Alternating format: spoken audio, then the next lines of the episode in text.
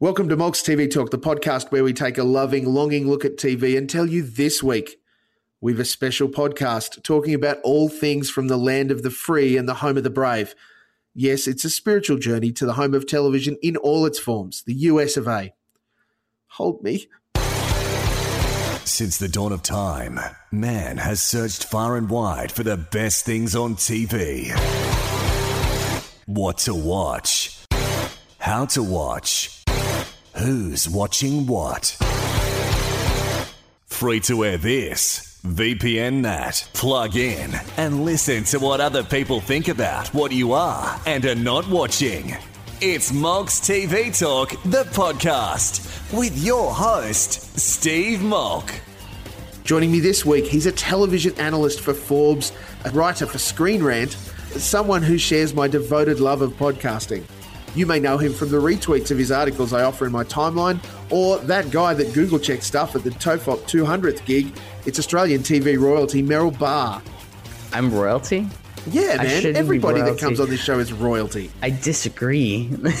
I amazingly disagree with being royalty. I should not be royalty because I would give really weird orders to people like you pet the dog. you You give me a proper television show. Go.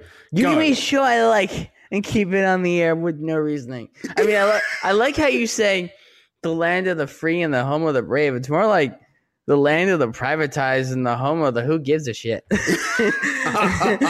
what it feels like on some, when it comes to American TV. Sometimes it's sometimes it's definitely you watch a show and you go like, no one gave a shit while making this, and then there are other times you go, man, man, is our industry fucked? Like, I can curse again, right? I I can, Yeah. yeah. So, and by the way, it's wonderful to be on a podcast that I'm not also producing. And no, I haven't made this joke to Steve before or anything. it still works, man. Um, so okay, why am I here?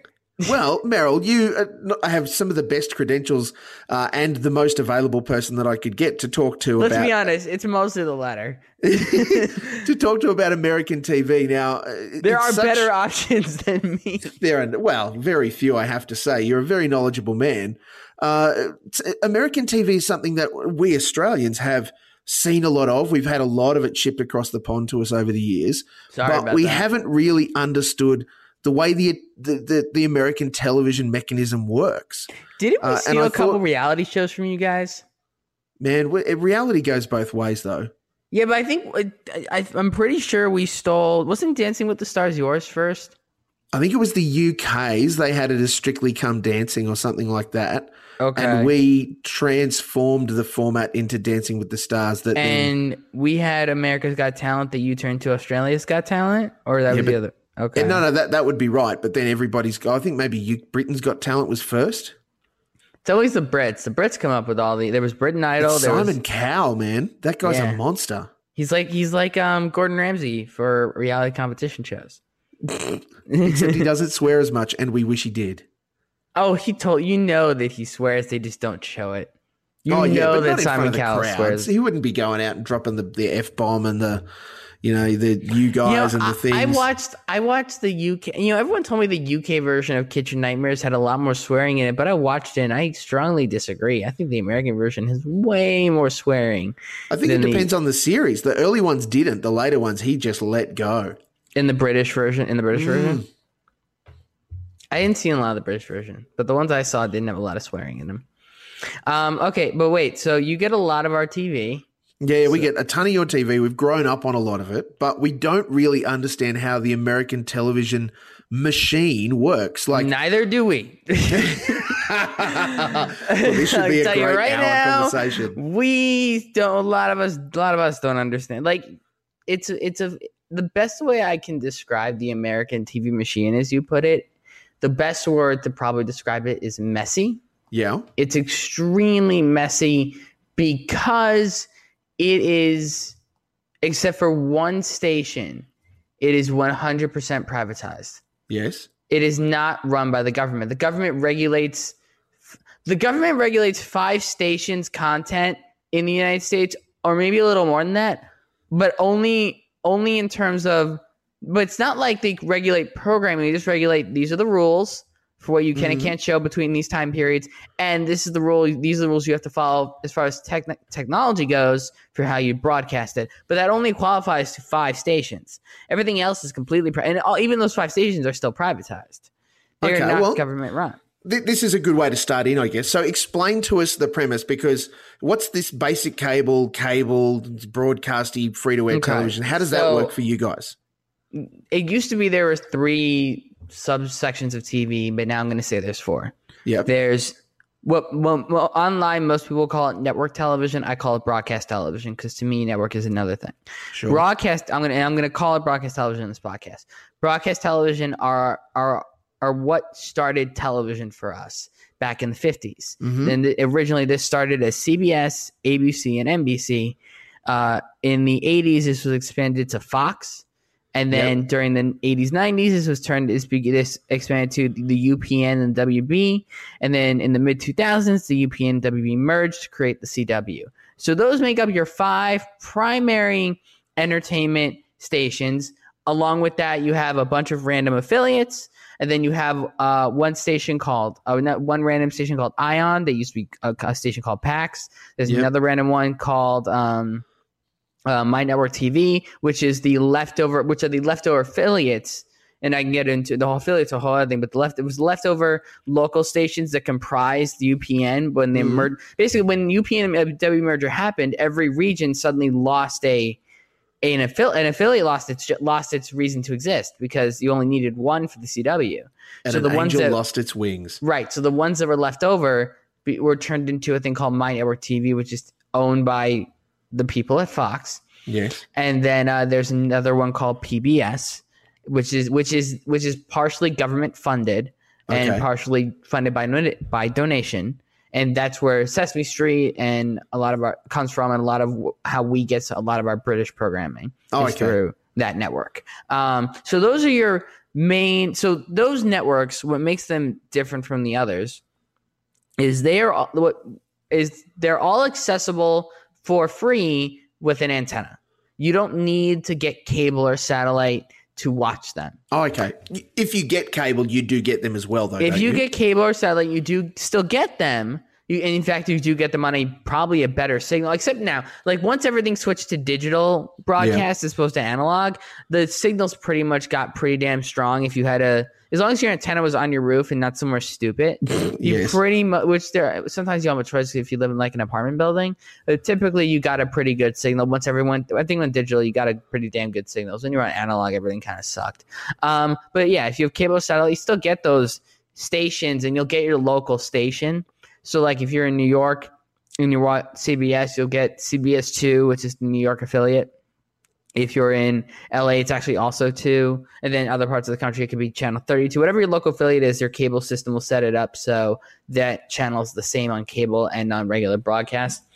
Um, so that's that's broadcast. So that's one thing. So and the Yeah. reason that the reason I say the reason it's important to keep in mind that it's free over the air is those are the only stations the government can actually regulate content on in terms of like you can't you can't say these swear words you can't Mhm. show you can't show any nudity or you can only show bare ass if anything um, and it has to be after 9 p.m like those are all our rules and that's governed by a body in the united states government called the fcc Okay. the FCC is what controls our radio, our television, anything broadcast over the air, and a couple other electronic things are like walkie talkies and radio, all that stuff. Any communications device that broadcasts over the air is governed by the FCC, as well as other communication devices, and we'll, it will, that will come into play later. So that's broadcast. Um, in the 70s, 80s, 90s, there was a new thing pro- cropping up called cable Yes. ca- and now cable was originally important because all these companies basically said, well, if we start, if we run the lines ourselves, we can give people access to more, a broader range of content. And you mm-hmm. you would pay a monthly subscription. And originally it was it was they were all commercial free, and eventually they started adding advertising into it. And what's important there to rem- keep in mind about cable and about satellite is they are not regulated by the FCC content wise. They have their own standards and every station has a standards and practices. That's Sure. why that's why uh, for FX shows no one says the c word because but they're making that decision. That's not the government coming down. Like they can say it. They if just choose not to. They choose not to. How, how do they? How is that the case when America is such a regulated joint? And uh, you know, like you said, the broadcast networks all have a bunch of broadcast rules to work under, like Australia does in the same way. But why is cable exempt from those things? Because it's not broadcast over the air. Because So it's it- paid for, you have to pay pa- to get it. It's paid for. Is not broad. It's it's not used. It's not using government tech. See, the thing about broadcast when it started was all those towers that were sending out those signals were originally built by the government Yeah. uh, during the Cold War. Oh, okay. uh, to uh, you know, so that we could all keep in touch with each other. So, like, if a nuke, this is how the internet started too. If if a nuke, if they they created it to operate like the phone system, where the reason your phone can, the way a phone call works is, is it tries to, your phone tries to find the direct, the most direct line to the person you're talking to. yes. So originally the idea was if you if you nuke the middle of the country, you can still make a call because it will just reroute to a different area in the country through a different Sure. set of wires to get to the other side of the country. And that was essentially the premise behind the internet and the premise behind all communication.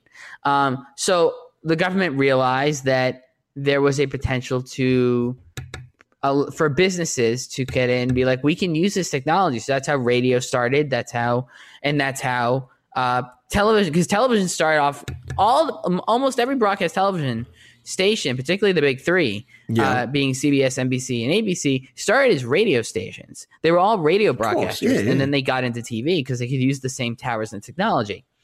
Uh, and that was all government regulated because the government controlled all that stuff originally. They controlled, they licensed, they basically licensing those towers to pro- these corporations. Then the corporations started building their own, but the rules stayed in place.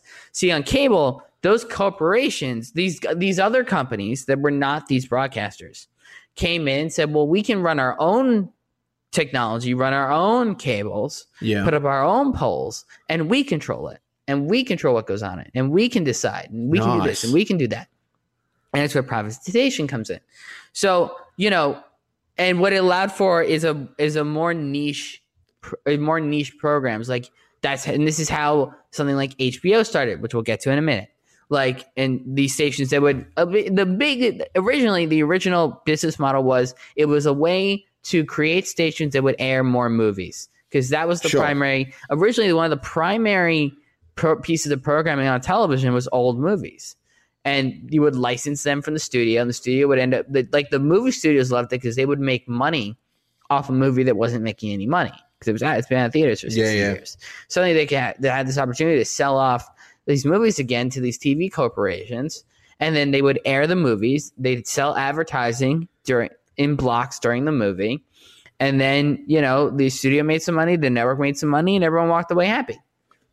And then eventually, uh, as more networks came in, a lot of these networks started realizing that if they produced their own content, they didn't have to buy or license uh, this movie content or this other content, and they can make it in house.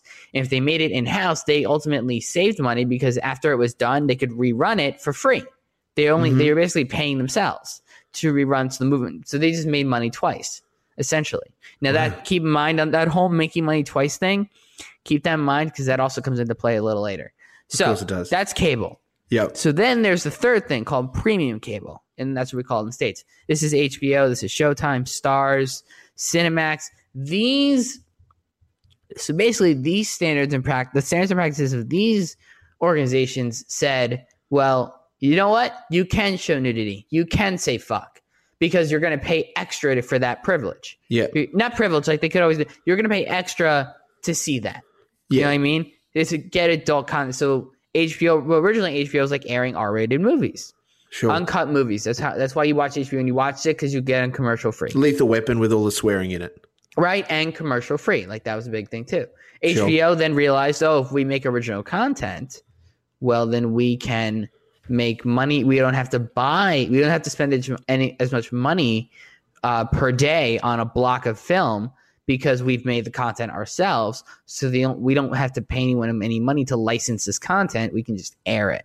And repeat it ad nauseum. But yes, we can air it, and that's a big money spinner for us. Exactly. So they started doing that, and then they then they started making their programming so good that people would get subscriptions for the content. Like the reason you make original content now in premium cable is to get people to pay for a subscription for Yeah. X amount of months. So there are people who will pay, who will sign up for HBO for three months so they can watch Game of Thrones and then cancel it and then come back again the next year. And they do that with a lot of shows. Sure. And, and that's you want to keep hitting a niche for uh, creating shows so good people will want to pay this extra 10 20 dollars a month to get hbo now there's a fourth one now that's just started called streaming this is netflix this Yeah. is this is hulu this is amazon and these companies have now started to come in and completely change the system of it so there some of them are, so like netflix is basically hbo and showtime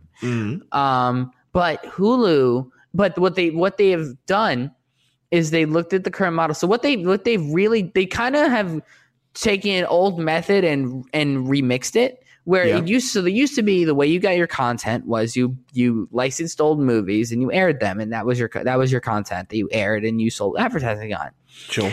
Netflix and Amazon and Hulu said, okay, if you pay us a, a subscription, you can watch all these old shows that we're going to license Sure. uh, yeah. and watch them in their entirety. And the way the binge model, because it's you're binging all this stuff, it Yep. kind of paid to do that. And then Netflix realized, oh, if we start making original content that people want to come to us for, we will save money because we won't have to license as much stuff because they're coming to us for the original content instead of coming to us for this binge content. So now there's a big push at all. See, like people get annoyed because they say, I don't want to pay for three monthly subscriptions for three different services. But the reason you have to do that is because, well, the way it used to work was you would these these these the the owners of the show. So let's let's go with the X Files because that's a big example right now. Sure. So if Fox 20 Fox owns the X Files, but not really Fox, but 20th TV. Again, we'll get to that later. Yeah. Yeah. But for, for all intents and purposes, right now, Fox owns the X Files. Um, orig- so originally, Fox goes to all the streamers and say, "Who wants to pay for this?" And one says, "I'll pay this much." One says, "I'll pay this much." So Fox says, "Okay, you all can have it for this price under the terms of non-exclusivity, meaning Yeah. that everyone gets to have it, and they all, but but the rate's cheaper." Yes. but that stopped being uh, viable because there's no competition. So what now Netflix, Amazon, and Hulu are looking for is exclusivity, which costs money. So Sure. now, so now, and this is going to happen in the next few months. They're all going to go to X. There's going to be a bidding war. Right now, there's a contract for the X Files. That contract is about to expire because the new show's about is going to be premiering new episodes in January. Yeah. When that happens, the, there's going to be a bidding war over the show and to decide who will get the exclusive streaming rights to the show. And it's whoever that gets those rights is going to pay Fox a lot of money Yeah. for that right. That's the only way library content, which is what it's called, library content now is vi- is viable in that way um, to these streamers because they have these. So, oh, you want to watch all the X Files in a row? Yeah. You must get a Netflix subscription. That's that would be the idea. yeah.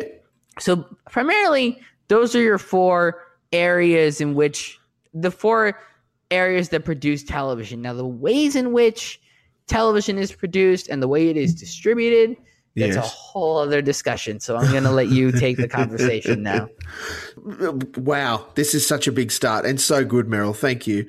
From a cost perspective, as a consumer, then what what does this then mean for, uh, like, say I, I'm moving into the states, I've got the, all of the things. Uh, I, like you said, I could put up an antenna and get the the broadcast, uh, the network TV for free. Just you know, it's the cost of power and that sort of stuff. Um, or if I get cable, obviously I pay for it and I get them as a part of that what sort of dollars am I looking at for cable, premium cable, and then these streamers if I wanted to go down those parts? All right. Well, I mean, there's a well, there's there's and that's also not an easy answer. Sure. Because when you get cable, you get a lot of options as to the kind of package you get. yep. So you there's the basic package for most streamers, for most cable companies. This is anywhere from 100 to 150 dollars a month or 80 dollars a month. Actually, no, that's with internet. Which Yeah. is well. It, here's the thing you got to realize: Um, in in the states, our internet is provided by our cable companies. Okay, so they're the same provider. They are the same people. So it, I know for you guys it went in reverse, but Yes. for us it went cable came in, and then those same cable companies realized, oh, we already have the lines running. We can just give everyone high speed internet over those same lines. Mm-hmm. So that's what we're gonna do. So you need so the so you're gonna get internet like because you need internet in the modern era. You just kind of do. So, is cable delivered over the internet service or is it delivered Um, via a it separate can service? be. It can be delivered over the internet. It, it's all delivered over the same line. That's the that's the key. Okay. Is there you're you have one cable coming into your home, and that one cable services your phone, your internet, and your cable TV. and if you're lucky, that's fiber optic, and if you're not, it's coaxial. Right. And for us, uh, let me, let me this way: I have the cheapest plan available from my company, which is AT and T. Yep. and I have uh, internet and cable, no phone, and that comes in through a DSL line, and uh, my internet speed is twenty up and six down. Uh, no, six up and twenty down. I always reverse those two. That's right. Um, that's my speed. Um, and my parents have an insane speed on this promotion at their co- cable at their cable company Mhm. um, because they recently moved and they do 20 up and 50 down. So it's Oh, man. yeah, it's insane. It's insane the internet speed. I have to tell you, dude, I, I'm one of the lucky ones in Australia. I get 20 down and one up, and that's ADSL 2 plus. How long that's does it take you to upload a podcast? freaking ever? It just takes. It takes me. I to upload all my all my uh all my raw data, all my raw files that I edit. It takes me oh, I have to do it overnight or I or it doesn't upload. Yeah, I can but I'm- that. So any but anyway, so so you so let's say you want internet and cable. That's going to Yes. run you and not phone because we all have cell phones now. Yeah. So that's gonna that's gonna run you anywhere from 100 to 150 dollars a month. If you get a promotion, maybe it'll drop you can drop it to 80 for like six months. But let's call it 150. That's pretty much what Yep. because that's what it will typically be after your promotion ends and you're still with the company. It's about 150 a month. And that's internet and basic cable. It's internet and basic cable. There's no, it's no extra packages. That is no. So what that doesn't have is there's no HBO. There's no Showtime. You pay extra for that. Yes. Um, now with that, you get access to about 150 channels, and wow. most of almost all of them HD. Yep. Um, it used to be you had to pay extra for the HD channels. Eventually, they stopped doing that because everyone had HD TVs, and there was no one being like, "I'm not going to pay extra for the thing for HD TV. Just give it to me." So, and they just dropped off the the standard. They dropped off the standard broadcasting in standard definition. yeah. They still do, but you have to get a different box to access that. Anyway, so you get these th- through these you get channels in he- here you get channels such as uh, the Discovery Channel, which is actually the Discovery Channel is the o- one of the only ones that is on every single cable company. Deal. Like every Yep. co- every deal offers a Discovery Channel, and I think every deal offers history as well. But definitely no, it doesn't because that's A and E networks. Um, but every single, I'm pretty damn sure if I read read this once right, every every single deal with every single cable company in the United States offers a Discovery Channel. It's one of the only ones that off, you can always get it. And good influence too, right? Because there's good programming. It's nice, sort of happy, general family stuff. It's a good program. I mean, it's it- there was a t- I mean there was a time they had a high, but Well, they do good nature stuff. I mean, now they just make people walk across the Grand Canyon. MythBusters is the only one I still really like. I love Uh, Mythbusters. Um, I, I did. You know, it's actually produced by an Australian company. Yes, I do. Beyond. Yeah. I don't know. I've never. I don't know. I don't. I've seen a couple clips with the Australian narrator on them. I don't know if I like them as much as the American narrator. Yeah, that was the early days. Did you know the American narrator lives in Australia? Does he? All of the post is done in Australia. Does he? uh So wait. Does he have an Australian accent? He's faking the American accent. No, no, he is. He's uh, he. He is he- American. by his, his uh, by his own admission, he turns it on a little bit when he's in the booth, Mhm. but he's managed to maintain a fairly strong American accent anyway. I want it. Wow, you guys sent me that interview. I want to hear that. That. Um, but anyway, so you get Discovery, you get things like FX, USA, TNT, TBS. Um, um, now, the thing that you need to re- realize with all these networks, they are not individual entities. Mm. TNT is not a company. USA is not a company. They are a subdivision of a larger company. And the thing is, almost all, ev- all pretty much, nearly every single cable uh, channel is owned by one of those five broadcasters Mm-hmm. or by their motherships. And there are some that aren't, there's some that are. For example, FX is owned by Fox. Okay. Sure. Or 20 or News Corp. That's the entity that owns Fox. And that's Rupert Murdoch. He owns Foxtel in your, country. Yes, he does. Um, which is, I assume that's News Corp. The, it's over the overall banner of News Corp. Um, Showtime is owned by CBS Corporation, which Uh-huh. owns CBS. Um, Sci-Fi is owned by NBC Universal, uh, which is NBC. Um, Disney Channel is under the Disney banner, which is Yes. run by ABC. Disney owns ABC.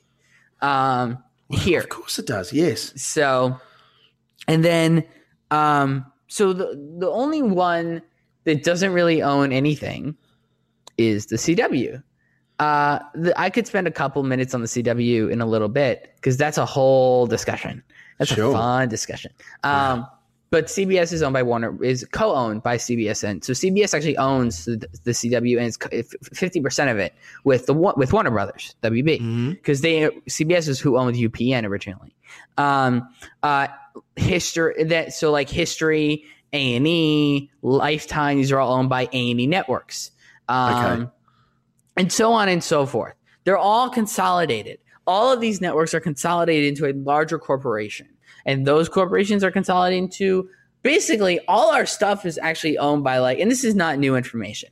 All mm-hmm. our stuff is really owned by like six corporations, six massive corporations that could that that but they these are all they're all subdivisions of the same thing, which means the way the money the and the where this is key is how the money works.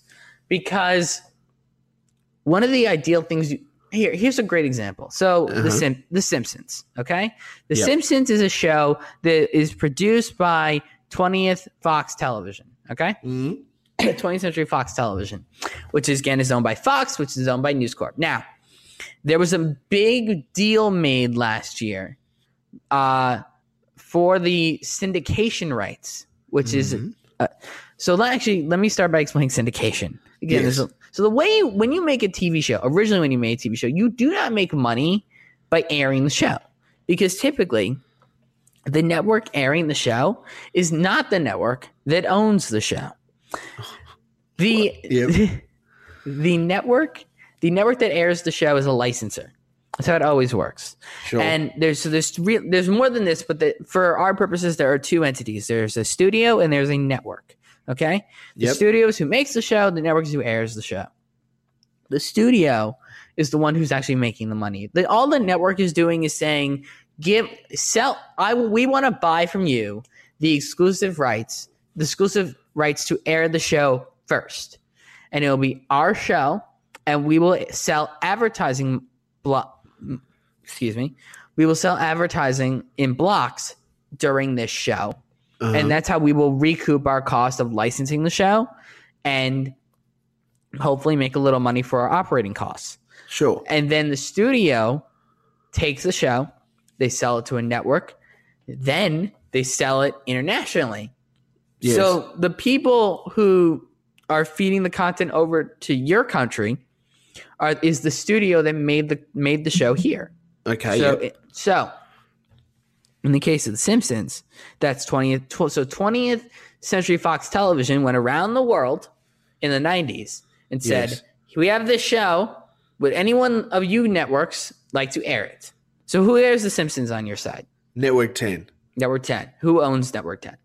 Um, it, it well, Foxtel are buying into it. Um, Okay. But right now it's It's a a, few go- very rich people, including Gina Rinehart, miners, and those sorts of things. Okay, so those people take the show, they air the show, and they sell advertising on the show, and that's how they make money.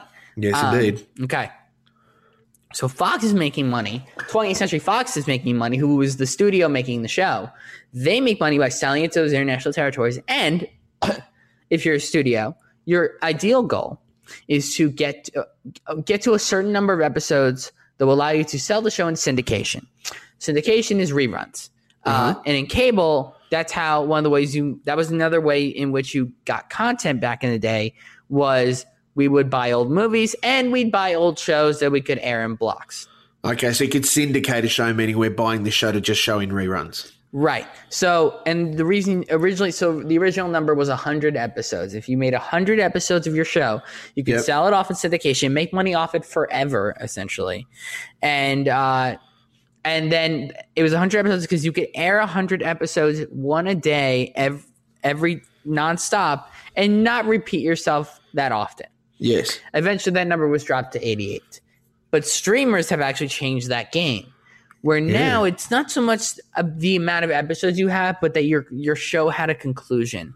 They become more inclined to buy a show that will, you'll binge if they know the show had an actual ending, because they, they the people who have subscription, who have digital subscriptions like Netflix, are wise enough to go to Wikipedia, look up a show that they may want to watch, and say, "Well, did this story end?" And if not, then screw it Yeah, of, of course, yeah. because I don't want to watch a show. I don't want to watch a story that has no conclusion. I, and trust me, that's something that we as Australians have to deal with all the time because it is only a relatively recent occurrence that we get television that's broadcast in the States uh, anywhere near close to the same time period. Normally it's um, a long time afterward. I'll give you a, a good example. Um, the Blacklist, see, the, the second part of the second season has just started airing again in Australia like last week. Now I know that uh, So you just got the Super Bowl episode? probably Is it the one where Red, do you watch it? I do, but I haven't It's- seen the last couple of apps. Okay, so you haven't seen one where Red's in jail with Ron Perlman? I think the I think that we've just got that. That's the Super Bowl episode that aired here last year, So uh, earlier this year, earlier this year. So we're that far behind, right? So Right. that's why that's the not, ter- that's of not terribly far behind. I mean, you could there are some shows it's, that are the- it's 2015. This is the problem. This is why we've got networks jumping up and down and going, oh, how do we compete with people who are illegally downloading, torrenting uh, content? But that, but I'll tell you right now, HBO f- solved that problem with Game of Thrones. They air, they do a global telecast of every single one of every episode of Game of Thrones. Immediately goes live online and airs at the same time across the globe. It is Yeah, not curbed. It is not curbed piracy. It still is the most down. it. It is the most downloaded. Is the most down legally downloaded show around the globe, and it doesn't What matter. country's at number one on that list, Merrill? Couldn't tell you. No idea. I just know that. Australia. Is it? Yeah, yeah. We, it's it's a, a badge of disgrace and honor at the same time. That But, uh, and you guys get it at the same time we get it. So Well, this year we got it simulcast. This was a big HBO thing. Um, previous in the in previous years, uh, they've done what they call express from the US, so it may not be simulcast, but it's same day within a couple of hours of it airing on the West Coast. what's your time difference from us?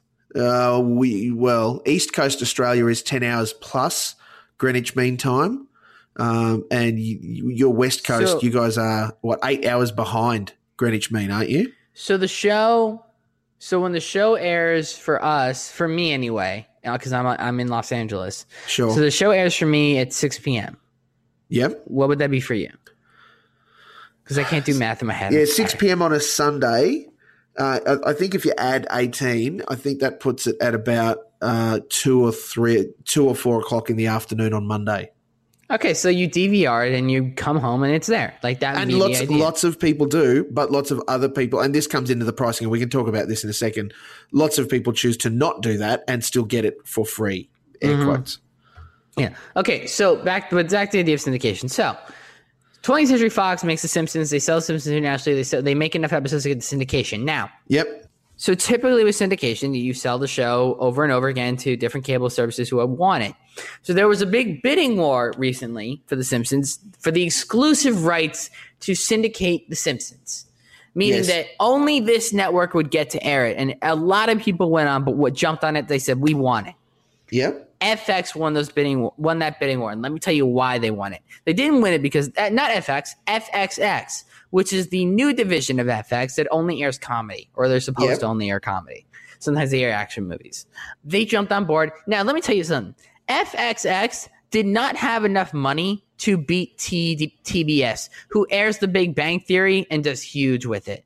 The Yep. reason the show went to FXX is because FXX is owned by News Corp, which means Oh, News Corp is which means News Corp is making money twice on the show.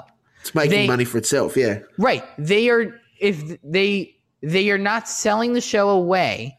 So they're so they're not making money once. They're making money multiple times off every episode of Simpsons. Because if you sell the show off to a, a, a place that's not you, so if you're News Corp and one of your Yes. divisions has The Simpsons, if they sell it off to somewhere that isn't new, a News Corp division, for example, TBS, which is owned by Yeah. Turner in the states, Yeah.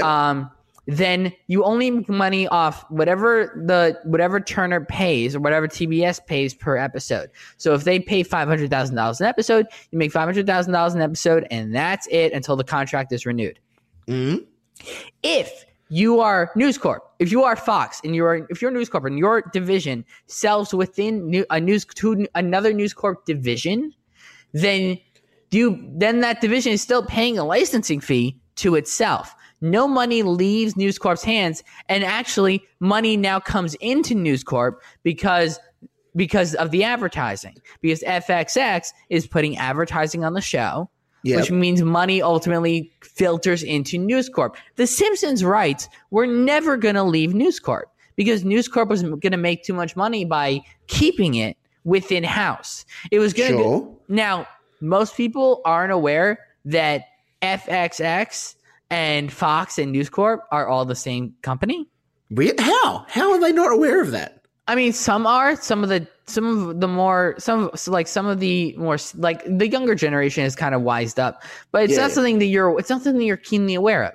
But more importantly, you're not. You're you may be keenly aware that Fox may own FX, FX and FXX, but you may not be keenly aware that both of those fall under a larger corporation, which is News Corp. Because Yeah. News Corp doesn't sell. Like you can, yeah, you can kind of assume that F, FX and Fox are the same because drop an O and suddenly, oh look, they have the same letters. Um, but Their logos all look really the same. right. Um, so that's the thing about the Simpsons. That's the thing about syndication.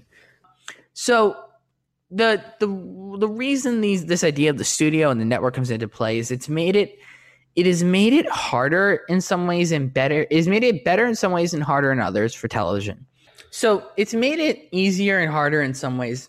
And this is because it's consolidated everything. So back in the day, if you were a studio and you had a show, Yes. you went around to all the networks and you said, okay, guys, we have this show. Who's interested in buying it? And that was fine because even if you didn't own the show, you Mhm. would air it to an audience of 20 or 30 million people. Like the, Yes. the, the, the television audience in the United States, when it was just three networks, massive. We're talking about an audience that drove the series finale of MASH to 100 million people. Sure. When there's not a lot of competition and it was a massive series anyway, Exactly. lots of people are going to watch. Today, the only the and I mean this, the only broadcast that garners 100 million or more viewers is the Super Bowl. Yeah. That is it. There's not even no yes. there's no other event, no other show, no other sporting event that garners 100 million viewers except for the Super Bowl, which is why it's such a big deal. Um but anyway, so the problem was if a sh- with a show is a losing investment until it's in syndication. Mhm. If you don't, if you have, if a show gets canceled, and you do not, and there's no way, like nowadays, it's a little easier to make a sh- make money off a dead show, even if it does get canceled, because I think like Netflix may buy it if it was a cult success. Sure. Um, but back in the day, so it what as the as the television audience dropped, and it became harder and harder to reach a wide variety of people, a wide amount of people on a single airing of a show. It Yeah. became more important to own your show because then you made money on syndication later on.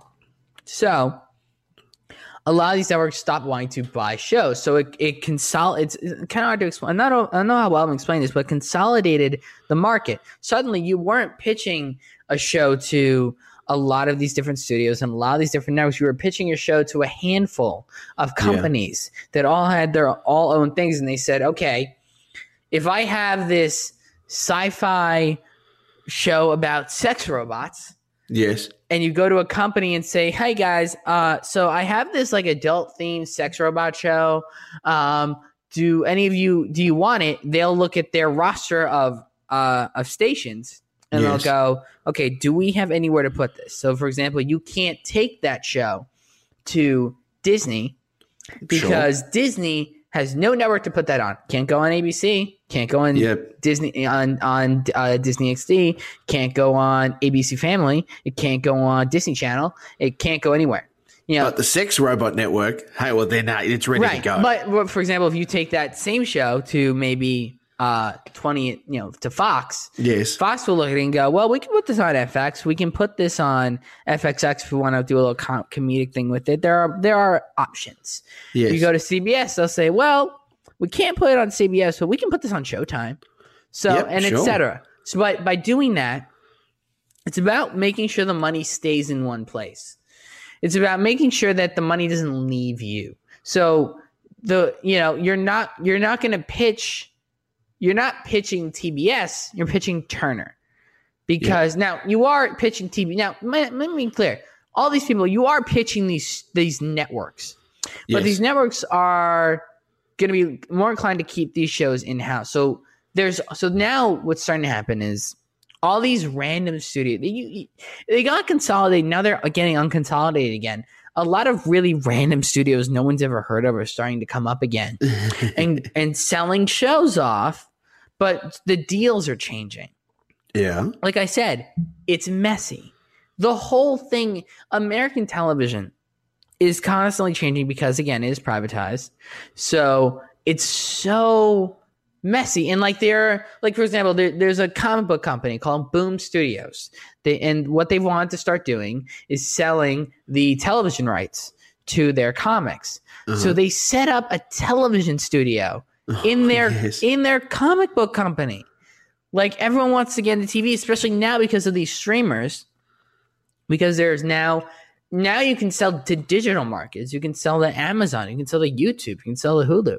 You're not just limited to selling to to, to linear broadcast television or linear television anymore. Yep. What's your next Yeah. question? I mean, I'm just I'm running out of. I was running out of steam there for a second.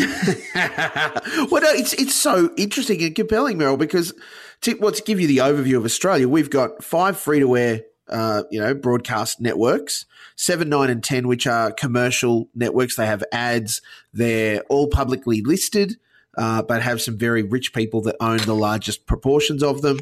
Uh, and then we've got two government funded uh, or taxpayer funded uh, networks the Australian Broadcasting Corporation, ABC, and the Special Broadcasting Service, SBS. And they both which have one of different those? remits. Which one of those is made up of like eight cents per year from every single person in Australia? Eight cents a day. That was the ABC, and that was back a while ago.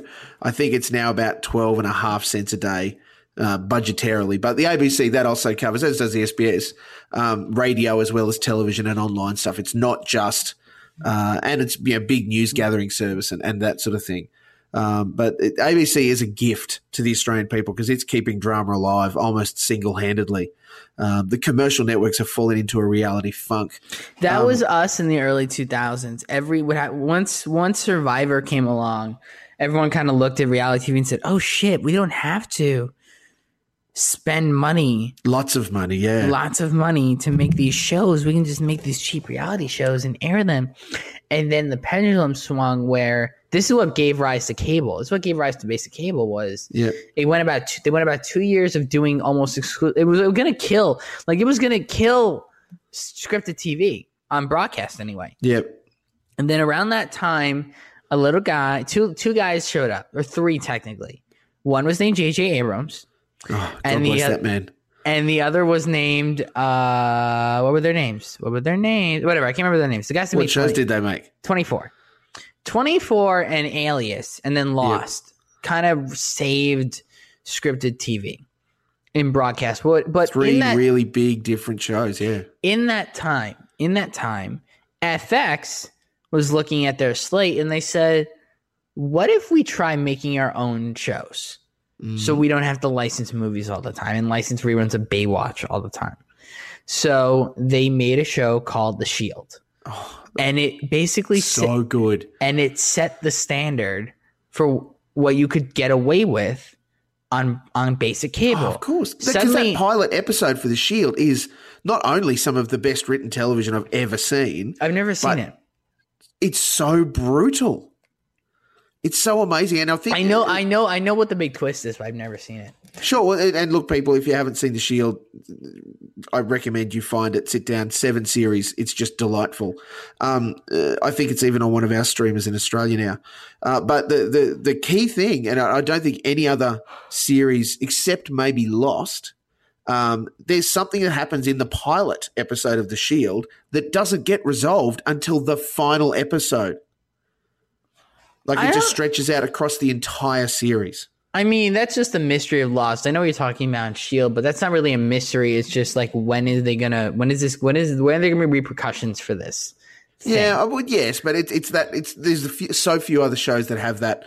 You know, where the very first episode not only sets the tone but doesn't get resolution until the very last episode. Um, but with Shield, suddenly, you know, FX was like, "There's no one saying we can't say shit and asshole and showing blood. There's no one saying we can't do this. We're just not because of the content we because we're licensing. They were like because they were licensing content that originally aired on broadcast television, and that Yeah. had standards and practice like FCC standards and regulations. Well, they went. Well, if we make it ourselves, no one says we can't do this. So let's just fucking do it. Yeah, Let's- we're just gonna do. We basically we're gonna say everything but fuck, and we're gonna see if anyone cares. And, Mm-hmm. and let's they, keep doing it. They aired it at 10 p.m. and no one gave a shit. So they said we're gonna keep doing that. So then they made Rescue Me and they did the same thing, and they made Lucky and they did the same thing, and they basically and all these other all these other basic cable channels what got on board and they said, well, if they can do it, we're fucking doing it. And then that's what basically gave rise to basic cable programming. And that's when HBO went, oh shit, they've figured us out. So we gotta we gotta step up our game now. And that's what gave rise to things like Entourage. It gave rise to things like Game of Thrones. Like this is what started HBO on the track to the HBO we now know Yes, you know, because they were like, well, we're going to have to now compete with those guys who are doing content as risky as the content we are doing. Now, and, and- but there's just been something that HBO have managed to pull out some pretty incredible shows. well, they have, to, for my money, they have one great show on right now, and everything else you can give or take. And that show is Game. And you know, I don't even know if Game of Thrones is great. It's just that it's it's not you. There is no other show as with the scope of that show. Oh, scale, it's epic, no question. It's just not. And so on that that's what makes it different. You know, I think there are better written shows on that network than Game Yes. of Thrones, but I think the Game of Thrones is the one you point to and you go, this is setting a standard for what an a, an epic show needs to look like. An epic fantasy Yes. series. If you're gonna do it, you need to go big and it needs to look like that. Oh, Um, and this is where MTV's The Shannara Chronicles. Oh my god, is- did you see that trailer? It looks amazing. I, I interviewed know. Dan MacPherson, one of the stars, I'm on last week's podcast. I'm shocked that it looks so good because because I just watched this other show that I'm not going to name. Yep. Actually, I uh, yeah, I'm not going to name it right now. Um, because I it hasn't aired yet, and I don't want to knock it yet because maybe Sure. people will end up liking it. But it's, uh, it's airing on a network called Spike here, um, and it's it's uh, it's it's a historical drama set in ancient Egypt. That's you pretty much can figure it out what it is based on what I just said. Operation. Repo. Right. But it looks bad. It looked like it looks small. That's the way I've described I want I would have described an interview if I was gonna write the review, which I'm not doing. Um it's small, it feels fake. Like this you look like on Game of Thrones, you look at the sets and you go now I've been on TV sets for multiple shows Yes. they all look the same in person. They all look fake. They all look like they look like cardboard walls. They look like fake lights. Everything looks fake as fuck. Yeah. When you see that shit on camera, a good when it's done well, you they don't look like cardboard. They look like real things, and that's what Game of Thrones does. They Yes. take their cardboard set and they make it look really good. Um, They also, I mean, to, to Game of Thrones credit, and I think this is also why the Shannara Chronicles has the capacity shoot to do some big business. yeah. Lots of location. Um, they try and limit the set building or when they do it, they're integrating it into live location stuff as well as they do do soundstage. True, but true, true. it's Um, epic and they invest in it. this show, which did shoot not in the states, I think, um, you know, their sets looked really fake, and you could just Uh-huh. it felt fake, and it felt too cheesy, and it felt too tiny. Um, like another show that does it really well for me, my money is a show called The Last Ship on TNT. Their look, they have, they feel, I feel like they have a global scale because they shoot on a real naval carrier Yep. um, in the United States. Like, and they shoot in California, and it just feels like epic in scope. But you anyway, feel the cramped bits and you see the big bits, and yeah, yeah. right. But back to so back to this idea of consolidation. What this idea of cons- consol now the good thing this consolidation has done is it's keeping niche shows alive. So this summer has seen the renewal of three shows in the states that had no business being renewed, but they're all good. Two of them are great. One of them is eh. But they're neither none of the let me put it this way. None of these shows have had major ratings, stellar So ratings. what shows are they? These shows are Mr. Robot, Unreal, and Yep. Aquarius.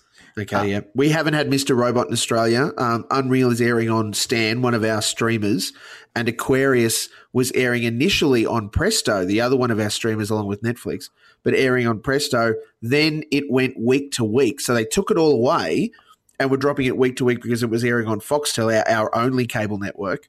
And then when it finishes, it's going to come back in full on Presto. Well, that's what NBC did here. NBC, Ah. who made the show, they they they they gained headlines because they did this weird thing where they said, "Okay, we're gonna try a Netflix model. We're We're gonna hit, put by the way, guys, there's two versions of Aquarius, two edits, and the ruder version is the one on Presto. what's what's the ruder version? Like, what's on? Apparently, it? there's more swearing, more boobies, more sexy stuff. Is there nudity on it? yeah. Really? Well, it's set in the swinging 60s, man. No, but I mean, like, is there like is it like nipple nudity? Is that what we're talking about? No, more than nipple nudity. Really? Yeah. I'm surprised then because I got this. My press screeners were then the nice version. Then Yeah, no, well, that's it. They, they basically, the way I would put it is they made an American version, American no, no, no. broadcast I heard about this version. I heard it was going to be there. It I it was this version wasn't given to this version wasn't aired. Yeah, well, it's not that it, it was a version that was going to be in home media. I didn't know that they were airing that version internationally. Yeah, know, the, the Amer- Australian version is the turn it on, here's everything. I'm gonna have to watch the new version then, um, just to see what they just to see what they changed for research. For Sure. research. Research Um, purposes, like reading the articles. But um, but um, so what happened was NBC said, okay, we're gonna put the entire first season of Aquarius online the day it premieres. Yep. Okay, and they did. And according to their press releases, it was the number one rated show on their digital. Like no digital, no outlet, no show has ever done as good digitally as Aquarius did, according to NBC.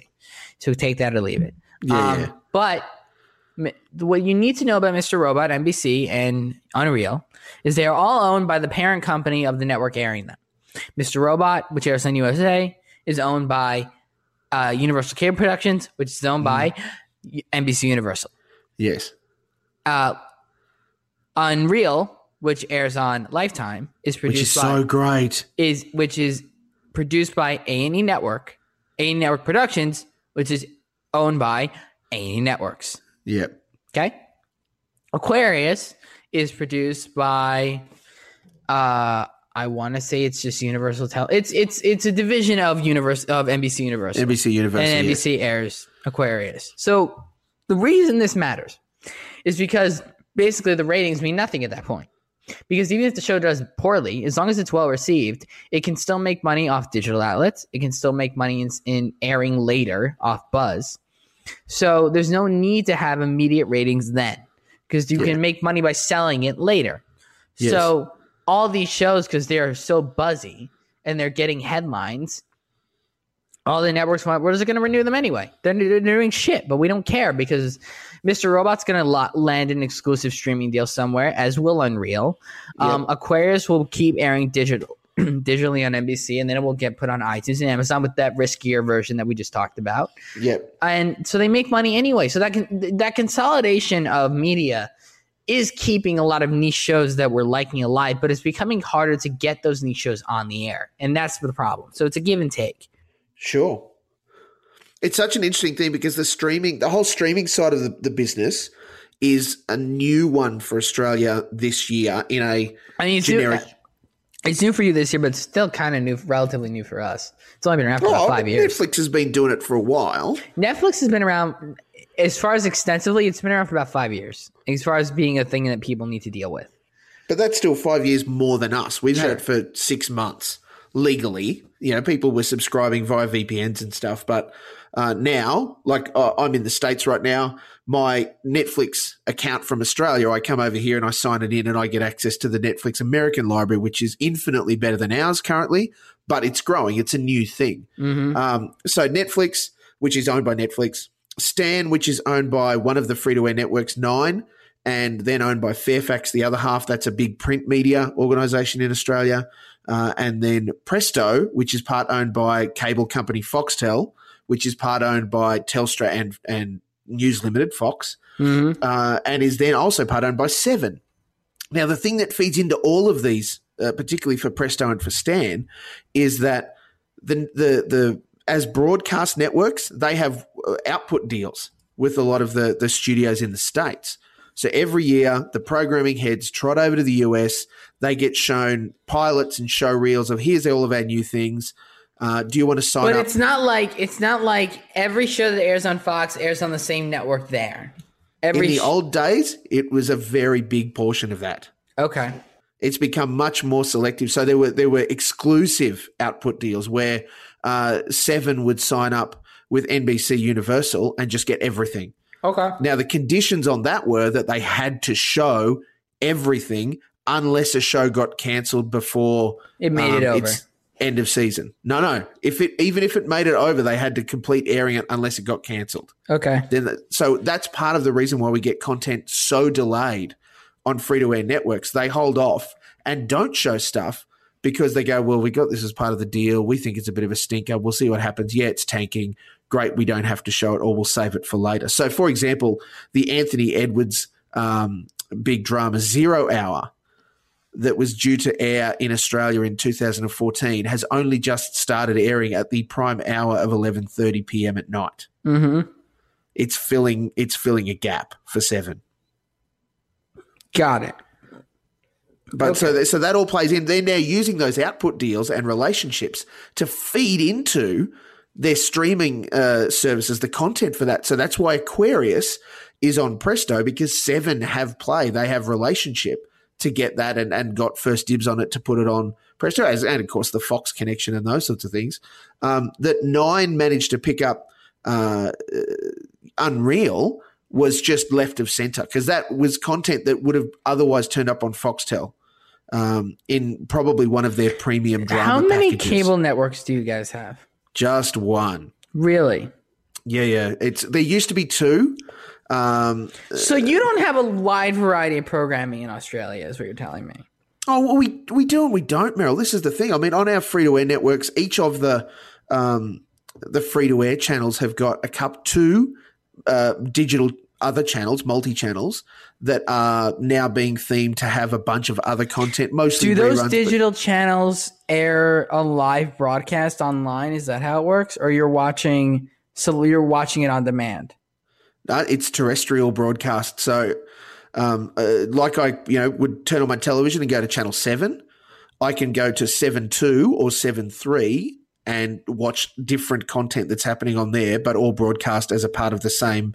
Um, But is that Uh, ca- now is that a, now is that cable or is that you're getting that free over the air? that's free terrestrial. Yeah, yeah, free to So air. you don't have cable the way we have cable, is what you're telling me. Yeah, the cable service, the Foxtel service, very, very, very, very small proportion of the Australian public subscribe because it's subscription television. What Uh, what do you get by that- by s- signing up with that? What do you get? Um, well, they work in a similar package deal to what you're talking about. It's not connected. Only this year has Foxtel started offering internet as a part of that, uh, but because that's because they're half owned by our largest telecommunications organisation in Telstra. So if you buy Telstra internet, you can get Foxtel cheap and delivered down the line, and, and you're not metered for any of the usage of watching that stuff and that kind of thing. Um, Foxtel have, I think, I think they've rationalised it now to about uh, maybe six packages that are groups of channels. So to buy into Foxtel, what I'm get- asking, but what I'm asking is, are they channels that you don't get over the air?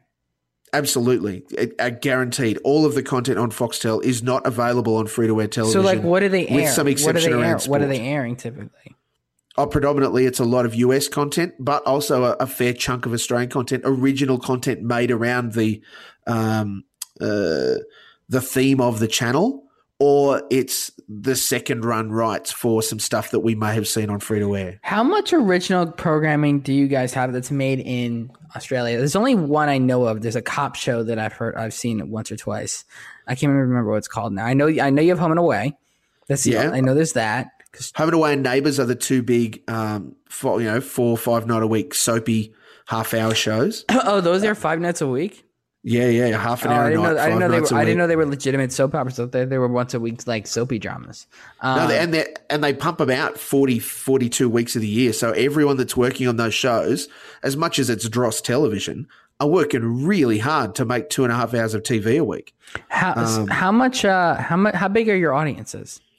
Oh, yeah. Well, this is the thing 23 million people in total in Australia. Uh, as far as a, a successful show in Australia, if you're pulling maybe two to two and a half million nationally, that's great. Um, it used to be that if you three million was spectacular and you had to be over two million to be a success. Nowadays, one million is amazing and 800,000 is the new norm. And that's just a reflection of shrinking audiences, particularly because of uh, Netflix and, and online catch up and all of that sort of stuff. Well, our audiences are shrinking too. Our audience, I mean, for example, we were talking about so in our in our the way we work and it may work for you too is there's a thing called a demo in Yep. in Nielsen ratings. Do you have demos in your country? We do, but it's not as big a deal. But we you go on the demos and I'll fill you in on what we do. Okay, so our demos. So the in the there's your Nielsen ratings, and there's a one ring called the overall. The overall is the amount, the overall amount of people that watched your show. Yep. First I- past the post. For kind of thing. most shows, you are a success as long as you are scoring anywhere from five to seven overall million Million. million people, um, and that's on broadcast. On Yes. cable, for example, the series premiere Breaking Bad didn't even crack a million. Um, but it was you know it was and it was owned by Sony, so it's not even like AMC was making a whole chunk of change on it, but they they kept airing it. Yeah. You know the the and the series finale of Breaking Bad was so seen was seen did. by the series finale of Breaking Bad was seen by just over 10 million people. So it was never So that's huge for cable then, yeah? for cable. That's huge, but no, The Walking Dead is not blowing that out of the water. That's a whole Are other. you serious? Oh God, The Walking Dead does close to 20 million. I, wow. It's the it's one of the show, only it's wow. one of the only shows that's not on CBS that is able to cross into those kind of numbers. It does insane numbers, and then with DVR playback, it's even higher. It's one of the only ones. Um, and- but anyway, so you have, and it, so then you start breaking down that number, and you basically want to know how, and what the advertisers want to know is how many people between the ages of 18 to 49 uh, watch the sh- watch this show at this time. The reason Yes. they want to know that is because they have figured out through science that people between the ages of 18 to 49 are more inclined to spend their their disposable income than people under the age of 18 and over the age of 49 because if you're under 18 you don't really have disposable income and if you're over Sure. the age of 49 you're kind of saving your income until retirement at that Yeah. point between those two ages uh, you are inclined to sell to spend your money which means you are the most susceptible to advertising Yep. um, according to them. So, but now you know those demos get even smaller. Like for example, Disney Channel wants to know how many children between the ages of Oh, of, of five to twelve are watching Derivative statistics drive me insane. And the reason they want to know that is because they're marketing to kids because they're marketing yeah, who wants to look at our ads for toys? they're selling they're selling advertising for kids to then go to their parents and say buy me this and the parent will buy them that so that's why they care about that demo um, I love I love how you're clearly not a parent, Merrill, because then parents buy me this and the parents buy them that. Yeah, that doesn't happen. But I appreciate the sentiment. they believe it does I know they believe it does. Best of power is huge. um or another one, Lifetime, who who primarily markets to women, wants to know how many women between the ages of 18 and 35 watch Yep. their show. Or Teen Wolf does the same thing. Teen Wolf on, well, not Teen Wolf, MTV does the same thing. They primarily market to people between the ages of 18 and 35 because those are who watch those are who watches their pro, who watch their programs Sure. and those like so they make advertising geared to that audience. So they want to make sure that they're hitting their demo. yes. So those, I mean, these demos are sometimes they're great. Sometimes, sometimes, they, sometimes. So, so what's great about them sometimes is you can have a really low rated show overall, but as long as you're hitting a specific number within the demo, yep. then they like you. So those demos do do not work in the millions. Those demos work on, and I Yes. I don't really know the math completely, but it basically works on like a proportion. So Yep. it's like, so for example, you are a success in nowadays. You are a success if you can score above a two in the demo. There are shows that if you score five in the de- like Empire was scoring five. Sometimes you can score ten in the demo. Now that's not ten million. That's not two million. That's not five million. That's a that's a proportion that that number corresponds to a proportional amount of the audience that is that within that demo within that age Okay, range. so like percent. It's not really. It's not like two percent. It's It- a proportional amount. It's just sure. it's a proportion amount of uh, something. It's something that I don't. I just know that the higher that number is, the better you are, and I know and I know what the minimum number you need to survive is, and that's two. Yep.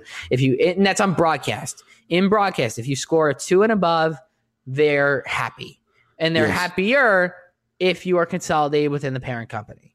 So if you are scoring a two. And so if you're scoring a two and you're on Fox and you're owned by 20th Fox Television, they're like, Yeah. okay, that's enough for us to be okay with how this is doing. Now, if you're an if you are produced by ABC Studios and airing on Fox, they're not happy because they're like, we're only making money off this show this one time when we air it, and it's not doing Yep. well. So it's consolidated. Like remember, so again, messy. This whole Yeah. sh- all this shit is really messy, and it's and I mean. I don't know if I'd want it any other way because I look at your system, which is pr- primarily produced by the government. The government, can, the government is who makes these stations, right? Like the taxpayer money Well, pays for mm, them. They are, yes are they no. privatized? Are they privatized? Well, the three commercial free to air, seven, nine, and ten, are publicly listed companies, so anyone can buy can buy Okay, so they them. are private. So they are privatized. They are private. SBS and ABC are public, but they're not driven by subscriptions at all. It is entirely government funded, though SBS don't get as much funding, but they are allowed to show a very small amount of ads um, during their primetime block between 6 p.m. and midnight. Uh, in fact, they just legis- uh, put uh, through the government, they, they put in a request and it was going to be a bill to pass to double their ad showing allowance from five minutes an hour to 10 minutes an hour because they just had their budget cut by the government and they were going to get some of that money back through this legislation. And uh, the bastards knocked it back. Mm. That was, and that was all through the lobbying of the free to air networks, the, the commercial networks that went, oh, we don't need another commercial network. That's unfair to us. Boo hoo, boo hoo. Jerks. Now, something else that happens with this consolidation is it also limits. So, for example, let's say, so what happens in American TV is you have your pitch cycles, okay? Yeah. Now we may, I think we're we're getting kind of late, so we may have to bring this into a second episode, a later date. But I'm gonna, Oh, yes. I'm gonna speed through this as much as I can. So the way the development process works in American TV, as I said, you're a studio, you you you you're a writer. You you take a show out to a bunch of studios. You say, I have an idea for a show. They go, okay, what is it? You tell them the pitch, and they go, okay, we we want this. We're gonna buy this pitch from you. That's the studio. Okay. The studio then says, okay, we have we're let's develop the script, let's make the script, let's get the pitch together, and then they take the show out to networks to who want to buy it. Now the problem here's the problem. Let's say there are three vampire shows Uh huh. going in that are being shopped around. And let's say there are only five outlets that reasonably could air a vampire show within Uh-huh. their within the slated programming that they make. There's more than five, but let's go with five. Keep these numbers small and easy to understand. Yeah. So you have three vampire shows and you have five places that could air them. Let's say one goes starts going out, and I know this because I've seen it happen in other types of shows. In fact, there's one right now that I I have insider knowledge on that I can't discuss, but I've seen it. But it's not vampire show, but it's it's, it's this idea. So so they you take the show, one vampire show goes out, and one of those five networks goes, "We want that. We're going to buy it." So suddenly, now there are four outlets because that Yep. one that just bought the vampire show, they're not going to buy another vampire show because they don't want to compete. Yeah. They don't want to compete with themselves because then they're Yep. com- otherwise they're com- well, they're competing with themselves. They look like they're they don't well, they don't want to be they don't want to be branded as the Vampire Network. They don't want to compete with themselves business wise. So they say we're not buying any more vampire shows. So now there's Yep. four. There's two four outlets for two people. One of them says, "Hey, we're not going to take any more horror shows this year. Now you're down to three. Yeah. Uh, so you under see how this consolidation is now is also it's again getting. I'm going to steal this from Colin Hanks once, who was on Nerdist podcast talking. He's talking about movies, but it works for TV too. Sure. Getting a TV show made at all is a fucking miracle. Getting Yes. g- getting a show first of all, getting someone to say yes to I want to potentially make that. You're it's it it's a godsend. Getting Yeah. a show so to just get a show made and on the air is a miracle. To have it be good is I mean you've kissed a ring. To have it be good and well liked enough that people are watching it, you you suck some serious dick. To to to have it to have it be good, well liked by the audience, watched and renewed, you've sold your soul. Like that is the level, the amount of things that have to go right on your show. This is There's a we, lot of TV people turning up in hell. Mhm. And you know that's kind of just how it goes. That's the system we have set up. And look, we produce. We are the biggest exporter of of, of entertainment, but Yes. particularly television, because the medium started. The me, film did not. Did, no, film started in the states, but you know it it's been experimented on and kind of you know really was a lot of it was honed overseas. The Yeah. the art the art artistry of making movies was honed globally. You know, there's you know you can see the European influence and the Asian influence and the Russian influence. Television is a predominantly American idea.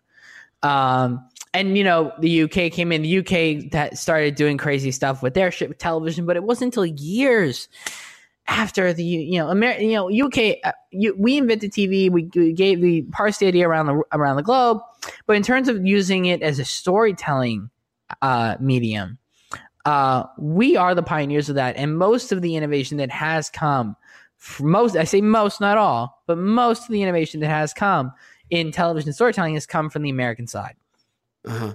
And so we produce an insane amount of content, and the way the business the business that surrounds that content is insane. And to try and wrap your, I mean, a film. What's the hardest thing to understand about a TV show is how you make money off a TV show, because it is ma- it is mind boggling. See, in film, it's kind of simple.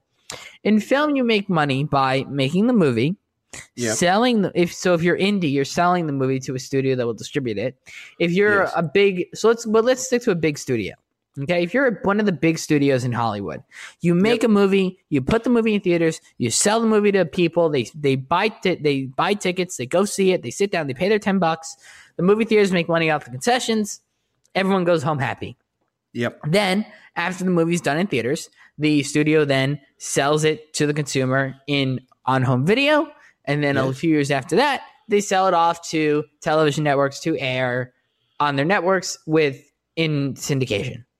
Okay. Yep. And that's how you make money off a movie. It's rather simple. There's a couple outlets you make money off them, but ultimately the process is understandable. The way in which you make money off TV is so confusing because it's do you own it? If okay, you don't own it, how much? How many ratings do you get? How many? Okay, how many? But then I could, I mean, I could get into like what the C the C number is, which is has to do with advertising, and you know how it's how many. There's a there's a wonderful it, it's the the amount of data you have to crunch before you have any sort of understanding of how much money your show is actually making is is insane and also some of the times that payment is deferred like you don't make money right away on tv either you lose money you lose Yeah. money on tv for years before it makes it before a show will make any money that's why you hear about sometimes where a show that will get picked up for season two that suddenly you'll hear okay they've just locked in two more seasons because there's nowhere to go if you you cannot cancel a show in season three canceling a show in season two or three is the most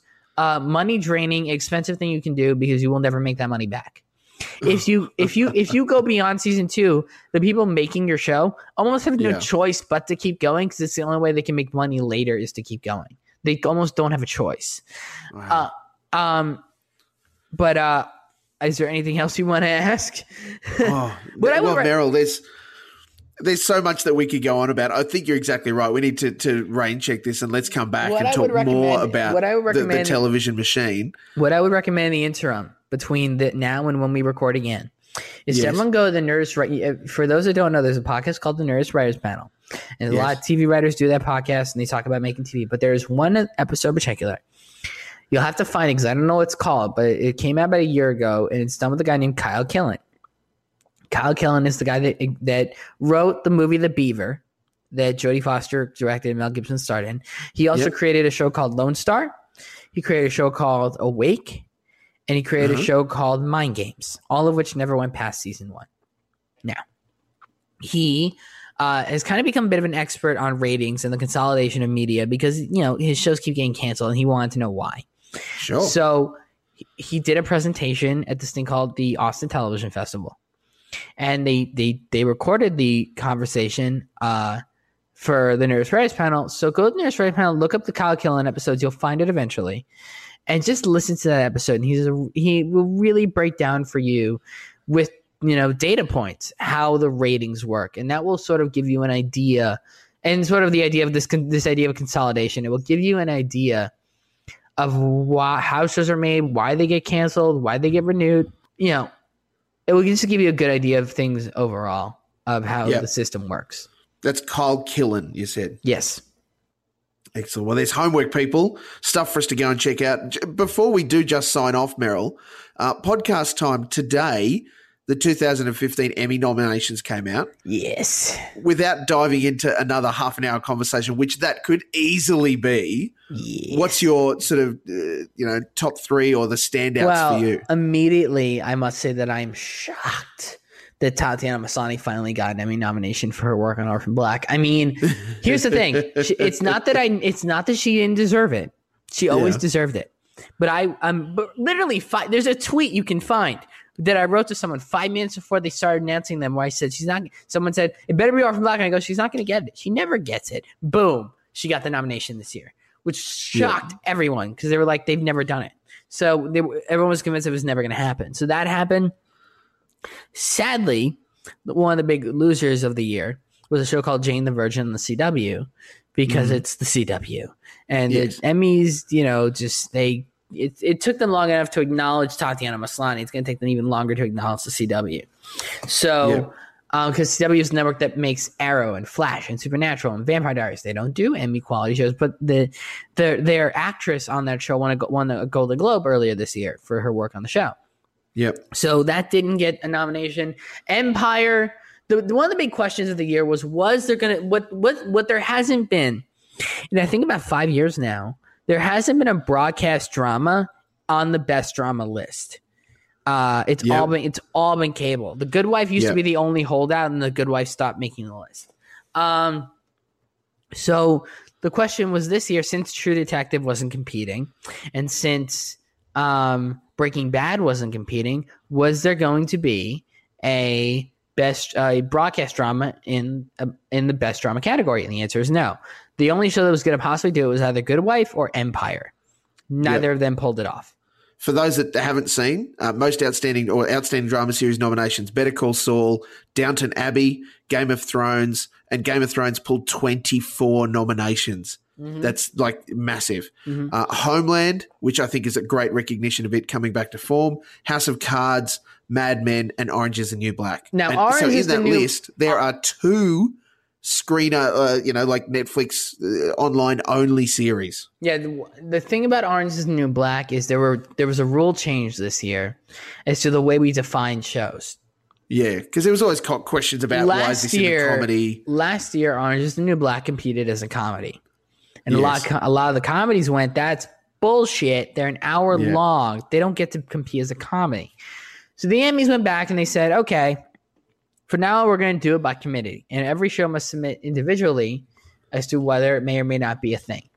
Yep. Any show that's any show a half hour under is automatically considered a comedy. Now, for anyone that's seen Transparent, that's It's not, not a, comedy, fucking really. comedy. It should be a Yeah. drama. But as far as the rules So go, good. as far as the rules go, it's it competes as a comedy. But Yes, then the which question is why becomes it's pulled a comedy nomination this year. right. So the question becomes, okay, so what is Glee? Glee is a comedy. What is Orange is the New Black? Orange is the New Black is a drama. And Yeah. show and so they would, did that. So Orange is New. So the a lot of people didn't think Orange is the New Black was going to make it in the drama category, and it did. So the new rules kind of worked a little bit. They didn't work completely. They haven't fixed all the problems. There's still this issue. I mean, I'm just. I mean, what blew me away was the the, the once the Tatiana Maslany nomination happened, I was pretty much done for the day. I went okay. I went okay. I don't know. Uh, I- Here, you want you want a great snub? You want to hear a wonderful snub? Have you seen Daredevil? Yes. They didn't get a stunts nomination. Yeah. Uh, what? I don't think they got a nomination, did they? No, they got they got three nominations, all technical, which is fine. They got best sound, they got best sound editing, best sound editing in a supporting role. I have no idea what that means, and best main title sequence. They did not get best stunts, which I don't know how That's that. crazy. I don't know how. That is crazy. Nor did the Flash or Arrow. Like I don't know how those don't get best stunts. But oh, and here's another good one. There was one category that Jane the Virgin did get nominated in. Would you like to know what that category was? Please. Best narrator. there is a cat. I didn't know this category existed called best narrator, and That's Jane the crazy. Virgin got it. Sorry, I was just going to jump in, Merrill. Just a little bit of uh, interesting Australian news. Main title design Marvel's Daredevil, Patrick Clair, who's the creative director for uh, you know the people that made the the opening titles for Marvel's Daredevil. He's ex Hungry Beast. He's made a whole bunch of stuff and won an Emmy for the True Detective titles. Mm-hmm. So he's got form, and I reckon that would be amazing to see him pick it up second year. Sorry, please continue. No, it's, I'm pretty much done. But the, you know, those were the. There was nothing that truly shocked me except for the Tatiana uh, nomination. That one I was not expecting at all. When that happened, I was like, okay, good job. This Emmy is totally. This Emmy year is completely valid just for that reason. Now, is she going to take the win? I don't know. Like I have a feeling the the Academy voted her in because they didn't want to go a third year of bad press where they're saying, "Well, how do you not nominate the best performance that's happening on TV right now?" Does she get Yeah. the win? No idea. Does she get the nom? Yeah. So who knows? We'll find out in September when they. It's going to be a tough one because I mean this is the final season of Mad Men, the final season of Breaking Bad. no, no, no, no, no, uh, no, no. Breaking Bad. Oh, it's Better fun. Call Saul. They've all got picked for. My apologies. Better Call Saul won't win. No, Um, not against that. What- Sorry, I thought there was read the Bad stuff read me it. the drama category. Read me the drama again. Better Call Saul, Downton Abbey, Game of Thrones, Homeland, House of Cards, Mad Men, Orange is the New Black. It's gonna be Mad Men. for sure. It's going to be Mad Men because Mad Men won four years in a row and then stopped winning. It went four years of Mad Men and then Jo- John Homeland- Hamm still hasn't won an Emmy. Right. Well, he's not gonna. He's not gonna. Um, but what happened You was reckon? Hugh Laurie didn't win his. Hugh Laurie never won for House, so he's not the actor. The actor nominations don't. There's no pity for the actor wins. there is pity What- for the shows. So for example, Nominations for lead actor: uh, Bob Odenkirk for Better Call Saul, Kyle Chandler for Bloodline. I reckon he's got a real chance. Kevin Spacey for House of Cards, Jon Hamm for Mad Men, Jeff Daniels for The Newsroom, and Liev Schreiber for Ray Donovan. Which I think that's the other step. That's the other pick. Um, maybe John M maybe has a bit of a chance, but I don't know if he's has as much of a chance as probably Kevin Spacey or Jeff Daniels. Because also Yeah. new, the new there's no more newsroom, so Jeff it's also Jeff Daniels' last chance to get a win too. Um, but he's already won. He's won once. Um, yes, he has. But uh, as for the shows, Mad Men's going to take it because Mad Men was winning four years in a row, and then Homeland beat it, and then Breaking Bad beat that twice. And now it's Homeland's last chance to win Emmy. They're going to give it to Homeland. They if you if you have a hit show and it's your last season, To Mad Men, you mean, not Homeland? well, yeah, to to Mad Men, they're going to give it to Mad Men. Mad Men's going to Yeah. take the win. As for now, the big question is who's going to win comedy. It's interesting because, and I'm going to end on this. So the interesting Yes. about the best comedy category. Read the best comedy category. Uh, Louie for FX, Modern Family for ABC. They've won a million in the past, just by the way. Uh, Parks and Rec, which is its final season. for NBC, Silicon Valley, HBO, Transparent for Amazon, Unbreakable Kimmy Schmidt, Netflix, and Veep, HBO. Now, Modern Family hasn't just won a billion, it's won consistently every year that it's been on. However, last year, they won the award without a single one of their actors winning and with now without a single one of the actors, single one of the writers, single one of the directors winning an award, they still won best comedy overall. Yep. Which made no sense. This year, they are competing with Transparent. Transparent took the Golden Globe. Transparent has a lot of buzz. I think Modern Family is going to get knocked out this year. I think it's going to go Transparent. If it doesn't go Transparent, it's going to go to Unbreakable Kimmy Schmidt. That's Yeah. that would be my guess. But I don't see Modern Family winning again. Not unless they win actor. Unless, unless their actors win again, start winning again. I don't think I don't see them taking a best show win.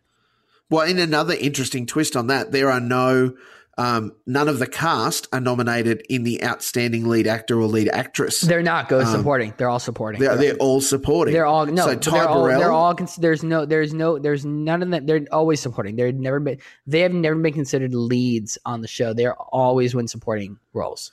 so Ty Burrell's in for uh, supporting actor, and Julie Bowen is in for supporting actress. Right.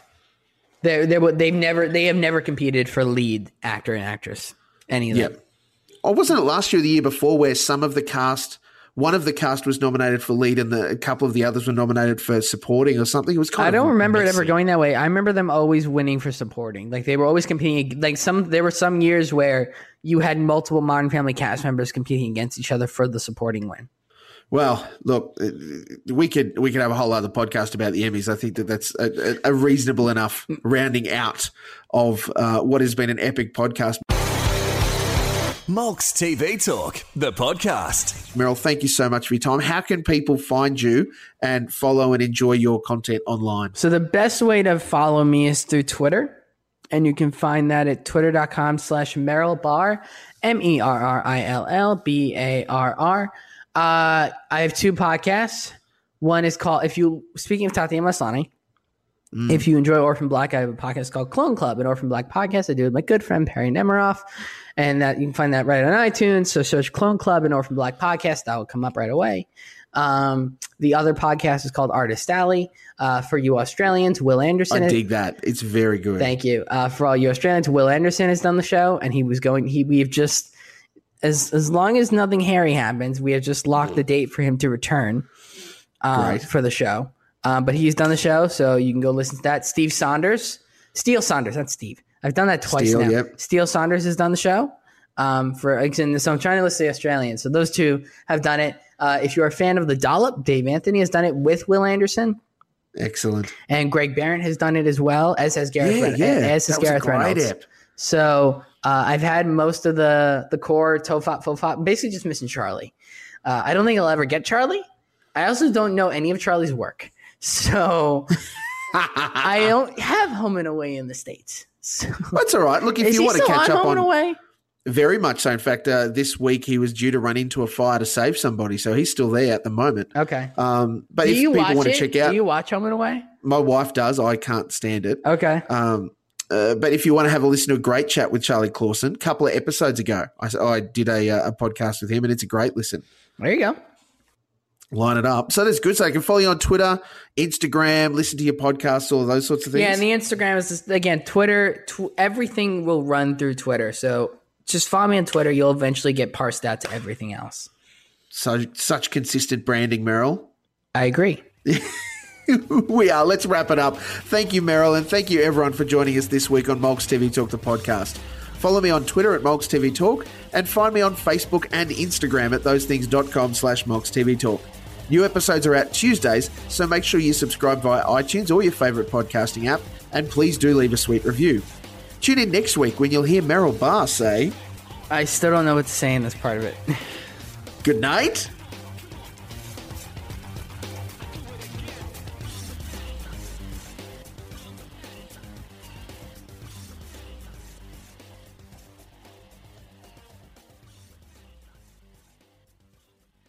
Doot, doot, doot, doot, doot, doot, doot.